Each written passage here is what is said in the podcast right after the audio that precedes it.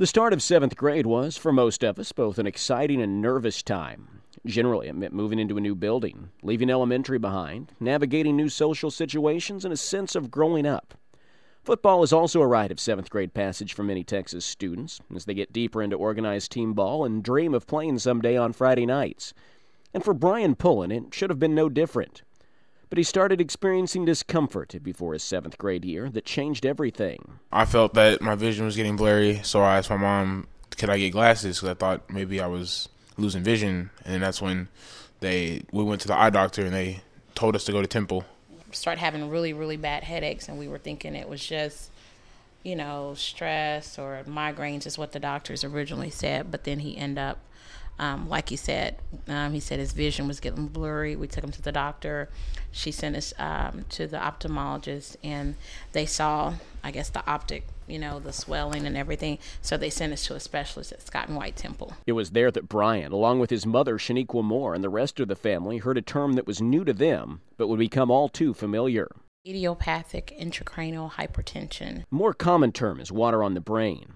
And this water on the brain was caused by a disorder that had a domino effect from his spine to his eyes. The spine produces too much cerebral fluid and it basically he was producing too much to where it put pressure on his brain and uh, it caused him to have some um, optical nerve damage to where he's lost some vision in his right eye. Brian's mother goes back to those days three years ago regularly. Her son, now a stoic, tough high school football player, is pretty matter of fact about the whole thing, but the memories remain vivid. He experienced a level of pain that most seventh graders know nothing about. They would ask me what it was from like 1 through 10, and it'd always be like an 11, like unbearable. Uh, it could be permanent um, vision loss, um, no, you know, no death or anything, but he could just basically go blind. Doctors recommended that he go under the knife right away to avoid permanent blindness. A shunt was placed in his lower abdomen. This shunt collects excess spinal fluid and allows it to drain with normal bodily functions. But while his mother, Shaniqua, and stepfather, Michael Monroe, worried about his vision and his future, Brian had something else on his mind that I wouldn't be able to play football through high school, which is what I really wanted to do. He had just gotten into the uh, the football deal. His only question was, "Hey, will I be able to play?" Well, you know. Mm-hmm. And uh, we we told, "Oh, it'll be fine," but we knew we were thinking, "Oh, they told us that he wouldn't. It don't look too good," you know. They told us that he wouldn't be able to play any contact sports whatsoever. Were there risks because involved? Of, well, because of the shunt, they were thinking that the shunt would basically be, you know, pushed out of place, and then that would cause the pressure to come back, and he would have the headaches again and then the vision. The surgery meant they had to cut into his abdomen, greatly weakening the budding athlete. It was a heavy load for a kid. Mom thinks back and remembers the worry and the long hours. Stepfather Michael, looking back now on Brian's attitude at the time, speaks with pride on how his mature and tough stepson handled it. You don't want a baby him. Exactly. I, I his, his, mother.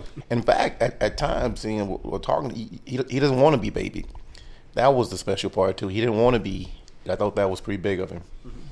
But you wanted you wanted to baby him a little bit. I stayed there every night. I never left the hospital. How, how long were you there?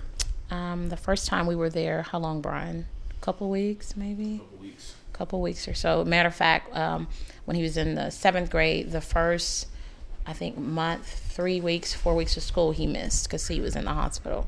I remember the long nights and the pain and everything. He couldn't walk because you know you use your stomach muscles to do pretty much everything. So they not only cut him in the back, they cut him in the stomach area as well to get the shunt. So it was hard for him to get up, to walk, to go to the restroom. I mean, I remember it's all just like it was yesterday. Brian, how much of that do you remember? They were always at the hospital with me and praying 24 7. Everyone was always praying. You now know that those prayers were answered, and that the same doctors who told him he could never play contact sports eventually cleared him to pursue football in eighth grade, leading to him playing as a freshman at China Spring, and now playing a major role as a sophomore. He plays with that shunt still remaining in his abdomen, and he plays without the benefit of two good eyes. His peripherals are poor, and vision in his right eye is hit and miss. There was no dramatic moment that led to his comeback. He simply worked towards his goal and met it. Longtime Cougar head coach Mark Bell now sees in Brian's attitude the attributes that allowed him to overcome his obstacles and adversity. Yeah, I, definitely just watch Brian every day and just see he's a happy young man. He's a guy that's uh, very respectful and knows how to treat people, and uh, he's always working hard and always uh, yes sir, no sir, and doing the right thing. So we're we're real ha- happy to have him on the team, but more excited, happy for him to have the opportunity to play football. Coach Bell sees a good kid and a fine football player. But when his mother sees her son in the big number 74 jersey on Friday nights, she sees something else. I see a miracle. Brian and his China Spring teammates open up the season on the road against Mexia. You can see pictures of Brian Pullen and his family online at kwbu.org. For KWBU News, I'm Derek Smith.